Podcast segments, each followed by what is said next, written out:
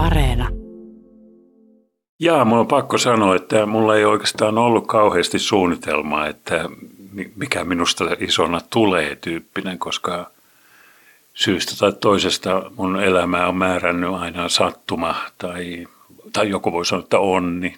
Tai no, joskus onni, joskus huono onni ja, ja näin poispäin. Että mä oon mennyt tämmöisen niin kuin ajopuuteorian mukaan, että tehdään sitä, mikä tulee ja mikä tuntuu kiinnostavalta. Että kyllä mä oon aina pyrkinyt tekemään semmoista, mistä mä oon kiinnostunut. Seppo Pietikäinen, sä oot muuttanut elämässä aikana kymmeniä ja taas kymmeniä kertoja niin Suomessa kuin muualla Euroopassakin.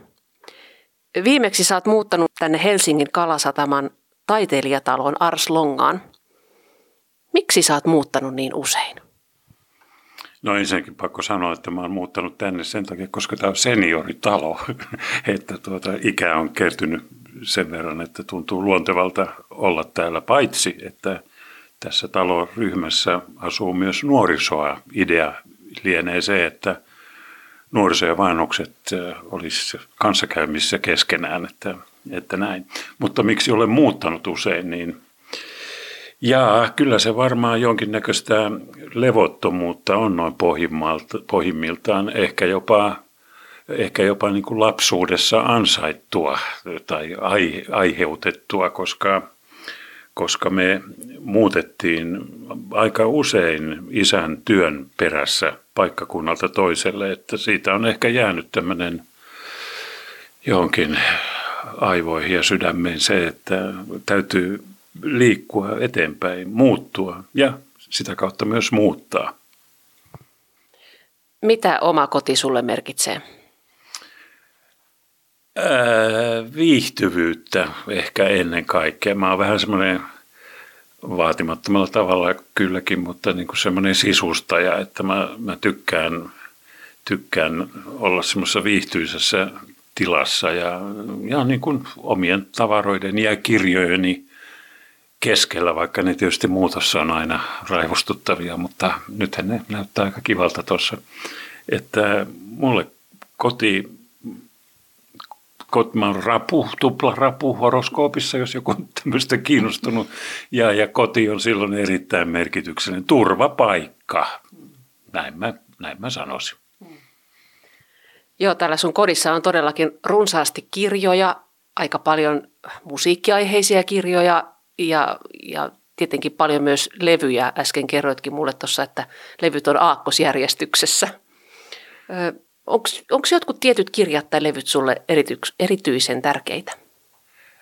No, hmm. ehkä levyt on tärke- tietyt levyt on tärkeämpiä kuin tietyt kirjat, koska, koska kirjat, ne luetaan kerran, tai olen joitakin lukenut jopa kolme kertaa, mutta periaatteessa ne luetaan vain kerran – mutta levyjä kuunnellaan vuosikymmeniä, että siinä mielessä niistä ehkä muodostuu tär- tärkeämpiä ja, ja on kysymys ihan eri mediasta niin sanotusti. Siihen suhtaudutaan eri tavalla ja ajatellaan eri tavalla. Että sanotaan, että levyt on tärkeämpiä kuin kirjat. Mm. Tänään me tutustutaan populaarikulttuurin monitoimimiehen Seppo Pietikäisen kuuteen kuvaan, joista se viimeinen on vielä ottamatta.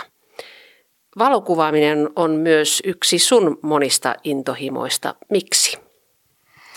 Se tuntuu mulle jotenkin luontevalta. Mä oon, mä oon mielestäni niin kuin aika visuaalinen ihminen. Se on mulle luontevaa nähdä, nähdä asiat kuvina ja, ja tallentaa ne sitten, että se on vain jotenkin niin luonnollista ja jopa, jopa ehkä vähän toivottavasti ei kuulosta liian isopäiseltä, mutta jopa niin kuin liian helppoa. Että mä olen aika paljon kuvannut jopa niin kuin ammattimaisestikin, mutta, mutta tuota, en ole pelkästään siihen jäänyt, koska tuntuu vähän turha helpolta yksinkertaisesti sanottuna. Ei siinä ole mitään niin kuin kamppailtavaa. Sun ensimmäisessä kuvassa on kaksi henkilöä. Siinä on puuvene ajettu pitkään kaislikkoon ja, ja on selvästi erittäin lämmin kesäpäivä. Puuveneen nokassa istuu mies ilman paitaa ja hänen takanaan nuori poika ilman paitaa ja käsiä pidetään lippana tuossa silmien edessä, kun aurinko paistaa niin kirkkaasti. Mitä sä muistat tästä kuvasta? No ensinnäkin minun täytyy sanoa, että tämä on niin kuin kuva kompositiona todella hieno. Niin Tosin en mulle mitään muistikuvaa, että kuka tämän, tämän kuvan on ottanut, sitä mä en pysty sanomaan. Ehkä isä äh, omalla kamerallaan itse laukaisemalla, koska mun isä harrasti valokuvausta, muistan lapsuudesta ja poikajästä sen, että se oli aina ottamassa kuvia. Ja tuota siis tosiaankin tässä on Svante, mun isä ja sitten minä persona kohtaisesti seison tuossa kukka, lumpeen kukka kädessä muuten tuossa veneen perässä. Ja mulla on vähän semmoinen hämärä muistikuva, että, että, että silloinkin kun tämä kuva oli uusi ja minä noin kymmenvuotias, niin mä ajattelin, että hei hieno kuva, että että tuossa me ollaan aivan kuin intiaaneja. Ja, ja koska siihen aikaan mä olin täysin uppeutunut intiaaneihin ja kaupoihin, että se oli mun lähes koko elämä, jonkinnäköinen pakenemiskeino luultavasti. Ja tuota, tämä kuva on otettu, mä luulisin ainakin järvellä lähellä Varkautta, jossa mun isovanhemmilla oli kesähuvilla jossa minäkin lapsuudessa vietin lähes jokaisen kesän, koska isäni oli yksin huoltaja äitini sairauden ja sitten varhaisen kuoleman vuoksi. Ja minut tietysti koululomilla lähetettiin aina jonnekin, koska isä oli töissä ja, ja, ja isoäitini ja, ja tuota, taidemaalari tätini hoitelivat minua sitten kaikki loma-ajat siellä Savon sydämessä niin sanotusti. Ja jos isästä, isästä voi sanoa sen, että isä ja minä oltiin erittäin hyviä ystäviä tuohon aikaan ja, ja harrastettiin yhdessä uintia ja ties mitä asioita. Mun isä oli todella hyvä, hyvä isä silloin kun töiltään ehti, että hän toki oli sodan käynyt mies ja vasta sen jälkeen opiskellut ja sitten alkanut luomaan uraa, että hän oli hyvin, hyvin kiireinen ja busy mies siihen aikaan. Ja, ja kuten sanottu, yksi huoltaja, että mulla oli, oli sisar neljä vuotta, tai on vieläkin onneksi, neljä vuotta vanhempi, jonka, jonka kanssa me elettiin, me elettiin siis kolmestaan. Ja isä oli töissä ja me häärättiin kotona kahdestaan siskon kanssa. Että. Kun sä tuosta vartuit, niin isänkin kanssa meni sitten vähän sukset ristiin. Jep, pahemmin kuin sukset ristiin, koska ei mun isä eikä hänen sukupolvensa miehet ymmärtäneet, sodan käyneet, näin poispäin sitä, että yhtäkkiä tulee 60-luku ja rokki ja tämmöiset valtaa maailman ja ainakin heidän lapsiensa mielen, että, että se meille tuli totaalinen välirikko ja mun koulu alkoi mennä täysin pieleen ja että, että se, se mureni siihen meidän hyvä suhde, kun mä täytin sanotaan 16-17 ja 17-vuotiaana muutenkin jo sitten pois. Että, että me vasta isän kanssa sitten Svanten kanssa vasta lähennyttiin uudestaan sitten, kun mä olin jo aikuinen mies, että, että näin, siinä, näin siinä kävi. No siirrytäänpä sitten tuohon toiseen kuvaan. Siinä ilmeisesti sinä nuorena miehenä nojailet korkeaan aitaan ja vierellä on nuori nainen. Keitä tässä on ja missä ollaan? No niin, nyt päästiin tähän mun sisareen, eli Eija. Siinähän on Eija tosiaan ja, ja korkea aita sijaitsee Lontoossa. Tämä on kesää 66. Tosi mä ihmettelen, miksi mulla on tässä tämmöinen korkeakauluksinen paita tai pusero päällä, mutta se taisi olla silloin niin muotia, että ei ollut väliä, että oliko kesä vai talvi. Mä vähän luulen. Ja tämä on semmoinen mulle merkityksellinen reissu siinä mielessä sinne Lontooseen, että sisareni oli siellä aupairina ja sitten mä kysyin häneltä, että mitä, eikö mäkin voi tulla. Halusin päästä kotoa pois ja nähdä vähän maailmaa. Ja sitten tämä sisareni perhe, juutalainen lakimiesperhe, sanoi, että juu, tänne vaan. Ja heillä oli iso talo. Ja sinne mä sitten menin ja olin koko kesäsen siellä. Pääsin tosiaan tutustumaan ja maistamaan tätä Swinging Londonia, joka juuri, juuri sillä hetkellä tapahtui. Englanti, Brittien saarethan koki niin kuin lähes totaalisen yhteiskunnallisen muutoksen, kun nuorisokulttuuri ja popmusiikki ja minihameet ja Mary Quant ja klubit ja kaikki nämä niin kuin tuli yhtäkkiä, Rolling Stones, Beatles ja näin poispäin. Ja, ja mä pääsin sitä heti siinä maistamaan jo senkin takia, että kun niin kuin sanoin sisareni neljä vuotta vanhempana, niin hän sitten ystäviensä kanssa lähti aina näin kuuluisiin klubeihin ja, ja mä pääsin mukana. Mä olin jo silloin vähän tuonne pitkä, niin alaikäisenä mä ei koskaan kukaan estänyt. Mä, mä oon nähnyt tämän tosiaan niin kuin, ja kokenut niin kuin, silloin, kun se tapahtui Swinging London. Ja huipentumana ehkä on se ainakin mun musiikkia rockia rakastavat ystävät aina muuttuu vihreäksi kategorista, kun mä sanon, että mä oon nähnyt vuonna 1966 The who yhtyeen pienellä maakkiklubilla noin kahden metrin päästä.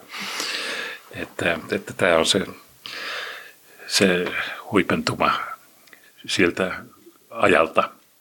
Että tuota, ja sitten saman tien tässä nyt voisi sanoa tietysti senkin, että, että sitten noin 10 vuotta myöhemmin, 12 vuotta myöhemmin, olin jälleen Lontoossa elokuvakoulussa opiskelemassa. Ja, ja silloinkin sattui siihen Lontoon Englannin aikaan se, että oli taas tämmöinen yhteiskunnallinen äh, kuohunta menossa. Thatcherismi oli juuri tulossa, punk rock oli voimissaan ja, ja se ilmapiiri Lontoossa, se oli ihan toinen kuin silloin svengaavan Lontoon aikana. Se oli paljon lohduttomampi, harmaampi ja näin poispäin, mutta että on sattunut vaan sinne Lontooseen kahdessa sauman kohdassa, mikä näin kokemuksena on ihan mielenkiintoinen.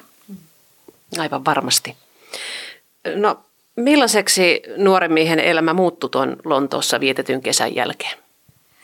No tuota, sain siitä annoksen kansainvälisyyttä elämääni, joka on ehkä siitä lähtien ollut mulle merkityksellinen ja ikään kuin hallinnut mun olotilaa, että, että tuota, tämmöinen euro, eurooppalaisuus on mulla aina ollut jotenkin mielenkiintoisempaa kuin suomalaisuus, vaikka en tosin mitenkään pyri kieltämään sitä, että ettenkö olisi suomalainen ja olisi myös kiinnostunut suomalaista kulttuurista, mutta, mutta se loi semmoisen pohjan. Ja sitten kun siihen vielä liitetään, että sitten siitä eteenpäin sisareni muutti Tukholmaan ja minä tietysti perässä, että, että sitten vietin pitkiä aikoja Tukholmassa. Koulua en enää käynyt, mä olin lopettanut koulun kesken kaiken. Että, että, että tämmöinen Lontoo, Tukholma ja joitakin muitakin reissuja, pitempiäkin tuli tehtyä, niin ne, se, niin kuin sanotaan kliseisesti, avasi silmät eurooppalaiseen kulttuuriin ja meininkiin. No sitten kun sä olit aikas reissannut ja kerännyt vaikutteita, niin tuli kuitenkin aika, että piti ikään kuin asettua aloilleen ja koulujakaan et oikein käynyt, niin mitä sä sitten teit? No ensin mä menin naimisiin tietysti ja, ja siitä syntyi aivan ihana tytär. Että, että se, oli, se oli hieno homma. Tosin, tosin mä en pystynyt siinä levottomuuteni vuoksi äh, olemaan siinä tilassa kuin joitakin vuosia, että, että kunnes sitten taas alkoi alkoi maa polttaa jalkojen alla, että oli, oli lähdettävä ja, ja, ja lähdin siitä sitten Budapestiin ja, ja yleensäkin oleskelin paljon Budapestissa sitten tulevina vuosina, mutta, mutta tuota, jaa, mulla on pakko sanoa, että mulla ei oikeastaan ollut kauheasti suunnitelmaa, että mikä minusta isona tulee tyyppinen, koska syystä tai toisesta mun elämää on määrännyt aina sattuma tai tai joku voi sanoa, että onni, tai no, joskus onni, joskus huono onni ja, ja näin poispäin. Että mä oon mennyt tämmöisen niin kuin ajopuuteorian mukaan, että tehdään sitä, mikä tulee ja mikä tuntuu kiinnostavalta. Että kyllä mä oon aina pyrkinyt tekemään semmoista, mistä mä oon kiinnostunut. Että eipä mulla ollut suunnitelmaa, mutta toki mä olin, mun, jos nyt puhutaan tämmöistä taiteesta tai kulttuurista, niin mun ensimmäinen kiinnostus oli teatteri. Ja siihen jo 60-luvun puolessa välissä osallistuin harrastaja pohjalta tietenkin Tampereen kaupunkinkirjaston nuorisoteatterissa niin sanotusti näyttelijänä.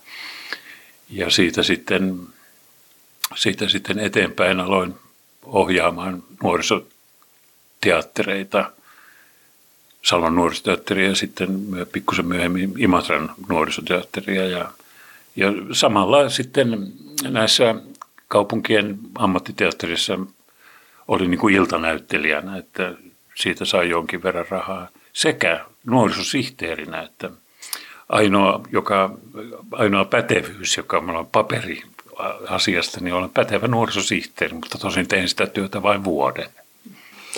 Nämä Seppo Pietikäisen valitsemat viisi kuvaa on teidänkin katsottavissa osoitteessa yle.fi kautta kuusi kuvaa.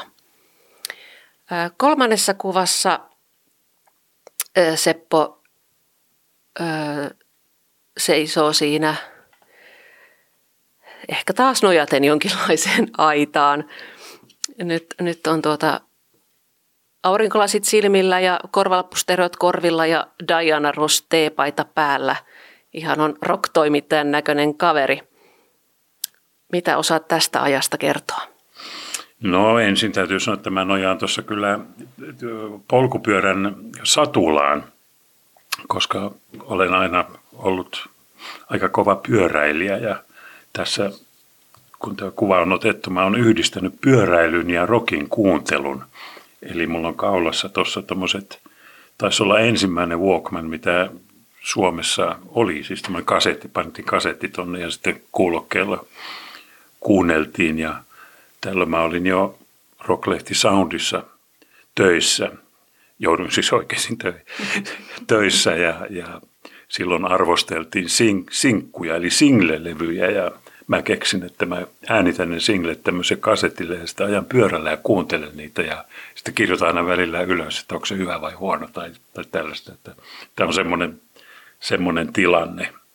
Jos nyt vähän tästä rokkiurasta niin kerron, niin se alkoi sillä tavalla, että 6, ei kun siis 71, niin huomasin, että mun kaikki rahat menee näihin levyihin, että tämä on huono homma ja juuri tytär, tytär syntynyt, että pitäisi kai jotenkin muuta näitä rahoja käyttää. Niin tuota, sitten mä keksin, että, että jos näistä kirjoittaa lehtiin tai lehteen näistä levyistä, niin saakohan ne ilmaisiksi. Ja näin olikin. Ja siitä, siitä alkoi mun, mun tuota rockiura. Ja, ja tämä oli pieni sanomalehti Salon, on Sanomat asuimme silloin Salossa.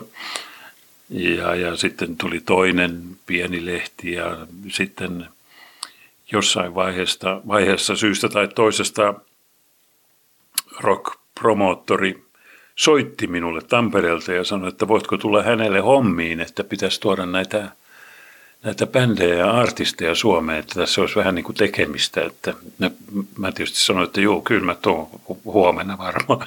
niin, tuota noin, niin. Heti ja, valmis. Joo, ja siitä seurasi sitten, aha, olisiko se nyt ollut pari vuotta, kun tuotiin maahan näitä silloin tuntemattomia, mutta sen, sen jälkeen hyvin tunnettuja esiintyjiä, kuten Patti Smith, Ramones, uh, mitä niitä nyt olikaan, niitä oli vaikka kuinka paljon.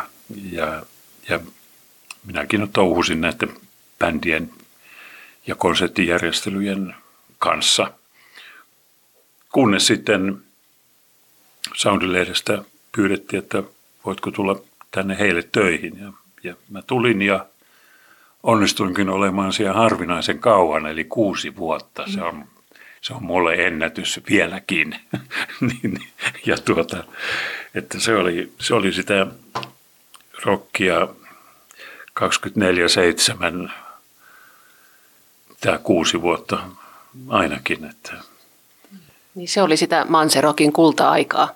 Se oli nimenomaan sitä, että eppunormaalit ja muut tuli, tuli tuota niin kuin julkisuuteen ja, ja muutkin juiset ja tämmöiset tuttua porukkaa mullekin tietenkin, koska se ympyrä oli niin Tampereella niin pieni, että kaikkihan siinä väkisenkin tunsi toisensa, varsinkin kun Soundilehden toimituksesta tuli tämmöinen paikka, jossa jos nämä rokkarit ei niin kuin keksinyt mitä tehdään, niin että hei, lähdetään Soundiin Alkon kautta.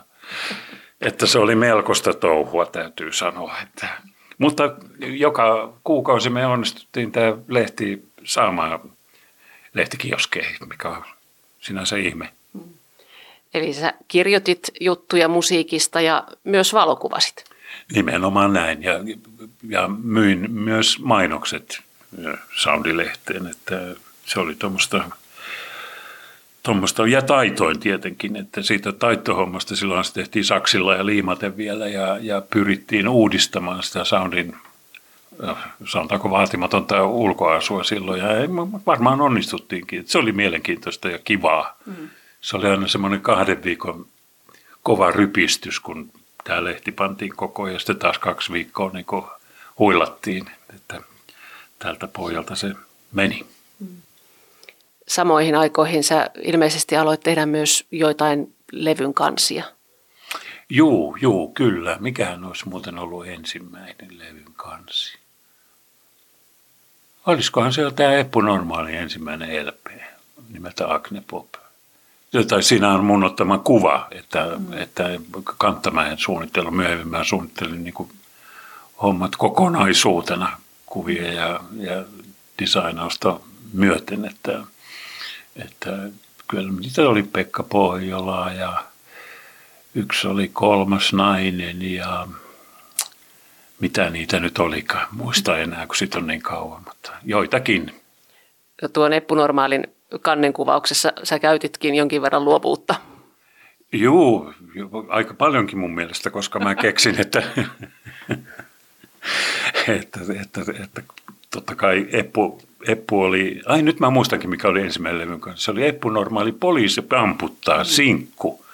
Ja siinähän on tämmöinen punkmainen kuva, että, että bändi nojaa tiiliseinää vasta ja näin poispäin, kliseinä. Mm. Mutta sitten kun tuli LPn aika, niin mä ajattelin, että hitto viekö, että olisi kiva tehdä tähän jotain vähän niin kuin ei-punkmaista ja pojat marssi sitten mun luokse ja, ja mun makuhuoneeseen valkoista seinää vasten. Mä sanoin, nyt on niin kaikilta paidat pois, että nyt otetaan tämmöinen puolialaston kuva ja mukisematta näin tapahtui ja, ja, tuota, ja, ja sitten mä ajattelin, että tähän pitää saada sellaista pehmeyttä.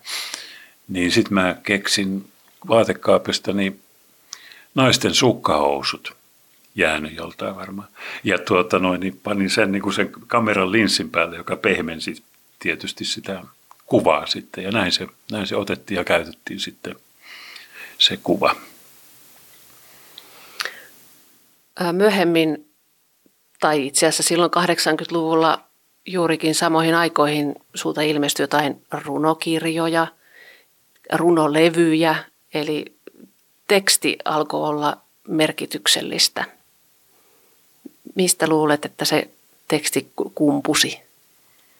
No sen aiheuttaa ainakin Bob Dylan, koska Dylania mä oon kuunnellut ihan alusta alkaen, siis 60-luvun alkupuolelta alkaen, jolloin vielä en tietenkään englantia nyt niin hirveästi hallinnut, mutta sillä ei ollut merkitystä. Se oli ne äänenpainot ja, ja, ja se tyyli, millä Bob ne latasi, niin ne kiehtoi hirveästi. Ja, ja jo silloin satuin pyörimään Tampereella semmoisessa kaveripiirissä, jotka oli kiinnostuneita ää, paitsi rockista, niin myös kirjoittamisesta ja kirjallisuudesta. Että kyllä se on siitä silloin jo tarttunut muhun. Se, mun kotona ei mitenkään kirjallisuutta tai mitään kulttuuria sinänsä sen enempää harrastettu, että mä oon ihan itse kyllä keksinyt sen, että että se olisi mielenkiintoista, että että että tuommoisista vaikutteista se on niin kuin lähtenyt, että voisi koittaa itsekin, että, että tulisiko jotain ja, ja näin, näin se, kun tuollaista tekee tarpeeksi kauan ja pitkään, niin väkisihän siinä kehittyy ja tulee paremmaksi ja sillä tavalla, että mutta runoilijana tosiaan aloitin kaksi, kaksi runokokoelmaa, oli ensimmäisiä ja sitten oli joitakin käännös, pari käännösjuttua ja, ja eteenpäin siitä sitten romaan, pari romaania mun kaverin kanssa kirjoitettiin ja, ja tällä tavalla, että, että pikkuhiljaa, että en ole mikään ammattikirjailija oikeastaan ollut koskaan, että, että vaan silloin kun on inspiraatio iskenyt ja ollut jotain mielestä voisi kirjoittaa, niin sitten mä oon sen tehnyt. Kuten sä oot tehnyt myös laulujen lyriikoita, miten se eroaa tuosta muusta kirjallisesta työstä? Koska se on huomattavasti vaikeampaa kuin esimerkiksi runojen kirjoittaminen. Se on huomattavasti vaikeampaa ja sen takia se kiehtoo mua ja varmaan muitakin, jotka laulutekstejä tekee, että, että kun siinä monesti se täytyy olla tietyn mittainen lause, täytyy olla riimit, täytyy olla joku idea, sen täytyy kertoa jostain ja näin poispäin. Siinä on niin monta semmoista osatekijää palasta, joiden on osuttava yhteen, että se toimii se laulu. Ja, ja mulle se on ollut ekstra vaikeaa se ehkä, että kun mä en ole erityisemmin musikaalinen, en esimerkiksi soita, osaa soittaa mitään, niin, niin se tekee sitä vielä vaikeampaa. Että monestihan kun joku artisti haluaa jonkun laulun sanan, niin se voi lähettää tämmöisen demokasetin, jossa, jossa, jossa se soittaa sanotaan vaikka pianolla sen melodian tai hyräilee sen melodian niin sanotus on tehtävä siihen mittaan ja sillä tavalla, niin se, se on semmoista sakin peluuta, mm-hmm. mutta hyvin, hyvin niin kuin antoisaa sitten, kun se onnistuu. Että, mutta ei viime aikoina, viime vuosina, en ole niin hirveästi enää tehnyt, tehnyt sitä, että, mutta Pave Maijasen kanssa tein aika, tai useita, yksi hänelle ja kahdesta hänen kanssaan Ali Alikosken kanssa yhdessä vaiheessa. Sekin oli mun elämässä semmoinen, mulla aina nämä tekemiset menee tällainen vaiheittain, että tehdään jotain ja sitten siirrytään toiseen ja se edellä tehty ikään kuin jää. No sitten jäikin Tampere taakse ja muutit 80-luvun puolivälin jälkeen, kun se oli Helsinkiin ja alkoi taas vähän erilainen vaihe. Minkälainen? Joo, 86, jos muistan nyt, muutin tänne ja tuota, ja, ja siinä meni vähän aikaa, ettei oikeastaan ollut niin kuin mitään, mutta sitten tämä, tämä on aika klassinen juttu. Tarkoittaa, että yksi sunnuntai olin aamu- tai päivä kävelyllä ja, ja eräs ihminen, nainen tulee mua vastaan ja sitten pysäyttää mut ja sanoo, että olisiko sä kuule kiinnostunut tämmöisestä niin kuin TV-juontamisesta? Mä sanoin, jaa, että niin, no voisi sitäkin kokeilla, että, että ja siitä alkoi mun niin kuin TV-ura sitten. Tosin täytyy nyt sanoa, että tämä nainen oli ohjaaja Heidi Köngäs, jonka olin tavannut kerran aikaisemmin – okay. tämmöisessä niin kuin juhlissa, mutta en muuten. Sä olit tehnyt merkittävän vaikutuksen hänen ilmeisesti. mä tiedä, täytyy. No joo, sitten myöhemmin Heidihän, kyllähän mä olin se Heidin jutuissa sitten myöskin niin kuin näyttelijänä, kun hän teki pikkuosia, teki näitä TV-elokuvia ja, ja tämmöistä, niin kyllä Heidi yleensä pyysi jo mua mukaan, mutta nyt ei ole enää pyytänyt, että, että joo, mä oon saanut potkut varmaan.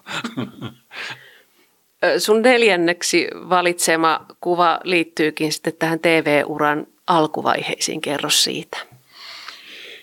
Joo, en mä tiedä. Ei tämä nyt ole ehkä ihan, ei tämä ole alkuvaihetta. Tämä on, tämä on no, no miten se nyt tulkitsee, mutta oli miten oli. Mutta, mutta mikäli oikein muistan, niin tämä ensimmäinen juontohomma oli, oli semmoinen tietokilpailu kuin kirjankannet kiinni, jossa kirjailijat kilpaili kirjallisuustietämyksestään ja, ja mä juonsin ja vedin sitä.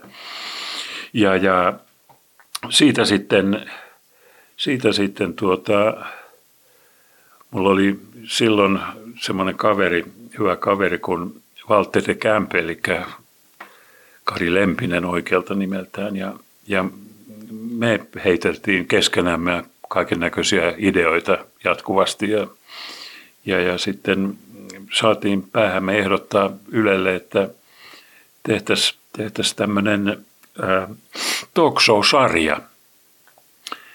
Ja sehän sitten toteut, toteutukin. Se oli tämmöinen Kosifan tutti, joka oli tämmöistä keskustelua erotiikasta ja ensimmäisen kerran Suomen televisiossa puhuttiin asioista niiden oikealla nimellä. Se oli viihdeohjelma, siis ei, ei mikään asiaohjelma sinänsä, mutta että semmoista viihdettä.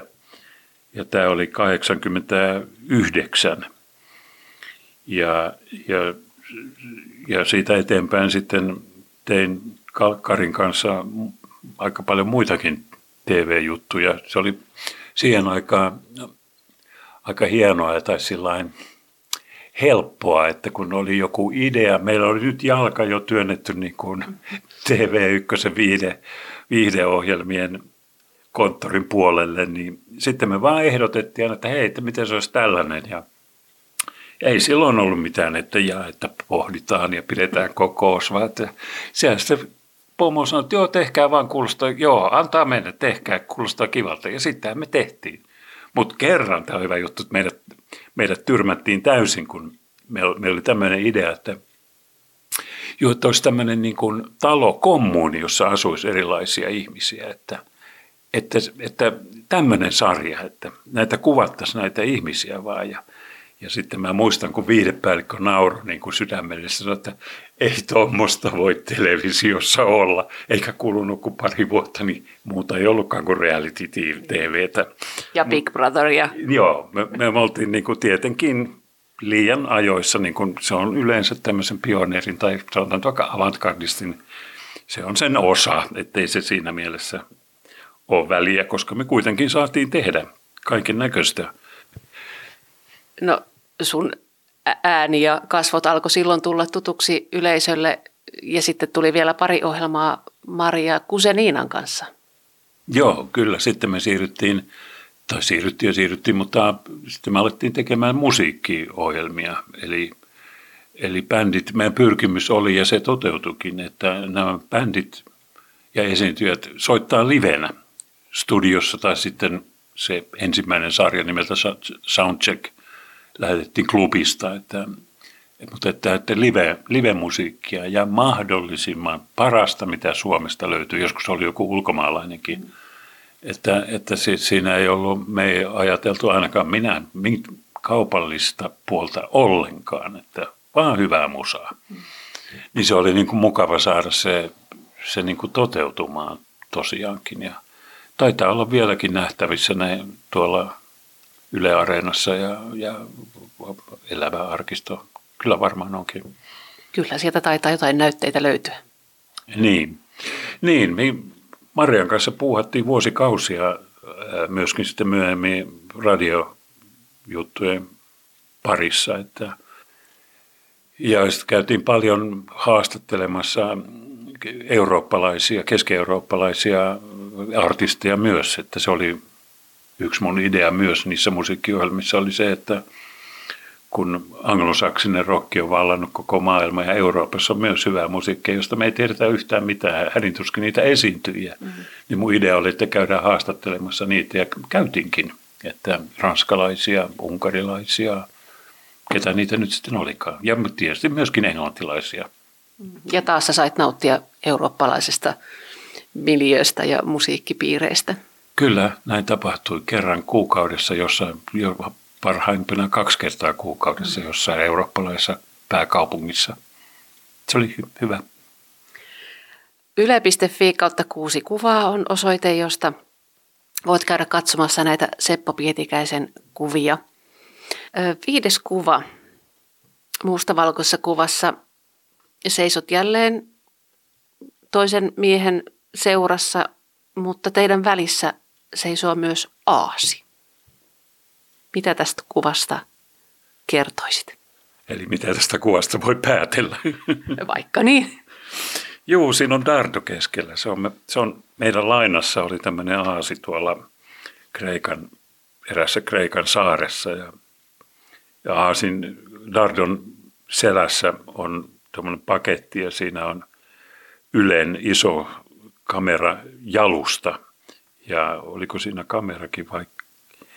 Ei, vaan sitten mustapukuinen herra kantaa isoa kameraa tuossa olkapäällä. Me ollaan tekemässä niin sanotusti tämmöistä taiteellista dokumenttifilmiä äh, Hydra-nimisellä saarella ja me ollaan tässä menossa äh, kanadalaisen Leonard Cohenin taloon kuvaamaan ja tämä Dardo tiesi tien.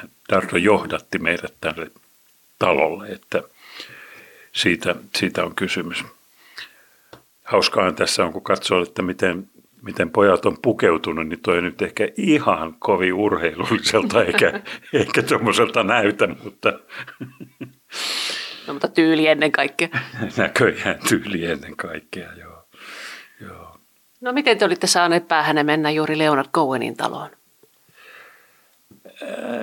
Jaa, tuota, no tietysti se lähtee siitä, että niin, joko mä mainitsen, kuka tämä toinen herra on. No, etpä mainita. No mainitaan. Toinen herra on nimeltään Henk Hofstede. Hän on äh, hollantilainen musiikintekijä ja laulaja ja bändin johtaja Nitsyhtyö. Ja hän ja minä on kuunneltu Cohenin levyjä alusta alkaen, että olimme ja olemme ikään kuin tämmöisiä fänejä. Ja sitten me saatiin päähämme, että – että me voitaisiin tehdä jonkinnäköinen pikku dokkari siitä, siitä tuota asiasta, mikä se asia sitten on, niin sitä on ehkä vähän vaikea päätellä edes siitä filmistä. Se on toisaalta filmi meidän ystävyydestä, toisaalta, toisaalta Leonard Cohenista, runoudesta. Se on tämmöinen taiteellinen pläjäys, joka me itse kuvattiin ja näin poispäin. Mutta kyllä se televisiostakin ulos tuli ainakin kerran. Ja sitten mistä on kyllä Cohenin dikkareiden parissa ympäri maailmaa, kyllä se siellä kiertää, kiertää se filmi. Että, ei niin, Coheniin, kysytkö sitä, niin yhteys syntyi sillä tavalla, että mä olin suomentanut hänen yhden kirjansa ja sitten tavannut hänet sen kirjan puitteissa ja, ja tuota, siitä sitten ikään kuin ystävystyttiin. Että meillä oli kyllä lupa mennä hänen talonsa siellä Hydralla, jossa hän on, kirjoitti nämä kaikki tunnetuimmat varhaiset laulunsa. Että pyhä paikka, niin sanotusti. Se oli pyhivaellusmatka meille, sanotaan näin. No ystävyys Henkin kanssa on jatkunut aina näihin päiviin asti ja sä oot noussut myös lavalle heidän kanssaan. Vaikka sä aiemmin mainitsit, että et soita etkä laula mitään, niin mitä ihmettä sä siellä lavalla teet? Jep, tämäkin välillä ihmettelee. Ei vaan kyllä mä tiedän, mitä mä siellä teen nykyään, koska mä oon tehnyt sen hänen kanssaan ja hänen parin bändinsä kanssa niin kuin montakohan kymmentä vuotta. Puh. No oikeastaan tuosta lähtien Eli monta siitä tulee? Tuleeko sitä 30 vuotta vai mitä sitten? No suurin piirtein. Niin. 30 vuoden ajan aina silloin tällöin eri puolilla Eurooppaa ja Suomessakin muistaakseni on joskus tapahtunut, että, että lähinnä mä oon esittänyt sellaista tekstiä, joka juuri kertoo tuosta meidän matkasta tuonne Cohenin taloon. Paitsi että ihan nyt viime vuosina on tullut myös toinen biisi, toinen biisi, jota mä esitän, että se on semmoista spoken word juttua, niin kuin se nykyään kai ilmaistaan. Puhe, puhelaulua, ehkä enemmän se puheen puolella kuin laulun, koska en osaa, en osaa laulaa, mutta ei se ihan niin helppoa kuitenkaan ole. Se on aina esiintymistilanne ja täytyy kyetä tekemään se niin hyvin kuin sä suinkin osaat. Ja että kyllä siihen liittyy tämmöistä kivaa kihelmöintiä ja jännitystä myöskin. Että Seppo Pietikäinen, me ollaan nyt katsottu viisi kuvaa sun elämästä useamman vuosikymmenen ajalta. Ja täytyy sanoa, että sun elämä on ollut kyllä melkoisen vaihtelevaa, spontaania ja, ja tota, ehkä jollain tapaa niin kuin modernia, jos ajattelee, että minkälaisen aika monet nuoret tällä hetkellä ajattelee, että työ pitäisi olla. Että nuoret haluaa tehdä sitä, mikä huvittaa. Sä oot ehkä jo siinä ollut jonkinlainen edelläkävijä. No joo, mutta se johtuu ehkä ei niinkään paljon mun taidoista, vaan se johtuu siitä, että mä oon ollut tämmöinen, niin kuin englanniksi sanotaan, lucky son of a bitch, että mulle on ollut vaan ikään kuin onnea. Tai se on ollut tarkoitus, että näin mulle tapahtuu. Että mä, mä hyvin harvoin on, onko mä koskaan pyrkinyt mihinkään. Mä en nyt häthätää pysty, pysty sanomaan, että olisi erityisesti halunnut jotain tehdä, vaan mä oon katsonut, että elämän pitää olla pilisesti sanottuna suuri seikkailu. Ja näin on jossain määrin mulle tapahtunut, vaikka kyllä monien ihmisten elämä on paljon seikkailurikkaampaa kuin minun, että on tämä nyt jossain uomissa pysynyt, että, että, että, että näin, näin, että Onko jotain, mitä sä haluaisit muuttaa sun elämässäsi? No kyllä kai sitä paljonkin löytäisi. Joskus tulee tämmöinen ajatus, että olisiko sitten kannat, sittenkin kannattanut keskittyä johonkin yhteen taiteen alaan ja, ja tulla siinä paremmaksi ja oikein hyväksi ja tunnetuksi ja kuuluisaksi ja näin poispäin. Että kun ainakaan silloin kun mä olin nuorempi, niin maailma ei oikein hyväksynyt sitä, että tekee monia eri asioita tämmöinen kuin renesanssimiehen pohjalta. Se ei ollut, nykyään se saattaa olla, että, tai varmaan onkin, että ei sitä sellainen vinoon katsota, jos hyppii yli raja-aitojen alueelta toiselle. Mutta että, että näin, on, näin on mulle tapahtunut ilman suurempaa pyrkimystä, että näin tapahtuisi. Että olen elänyt. Se kuudes kuva on vielä kuitenkin ottamatta ja elämä jatkuu edelleen. Mitä sä haluaisit siinä kuudennessa kuvassa nähdä? Apua. Mä mielelläni sanoisin, että en tiedä, koska, koska, koska en ole tässä elämässänikään tiennyt, että mitä, mitä mitä seuraavaksi tulee tässä tekemisen määrässä ja näin poispäin. Että, että mun mielestä se voisi olla ihan tämmöinen, että siinä ei ole mitään. Mutta, mutta jos sä pakotat niin hetkinen, että mä, että mä yritän keksiä, mitä siinä olisi. Niin sitten mä voisin ehdottaa sitä, että, että kun mä en ole koskaan, koskaan maalannut mitään, siis maalaustaidetta harrastanut tai tehnyt, että mä voisin vielä ehkä ruveta – ruveta maalaamaan jotain tässä elämän ehtoopuolella, niin, niin se voisi olla kuva mun ensimmäisestä öljyvärimaalauksesta esimerkiksi.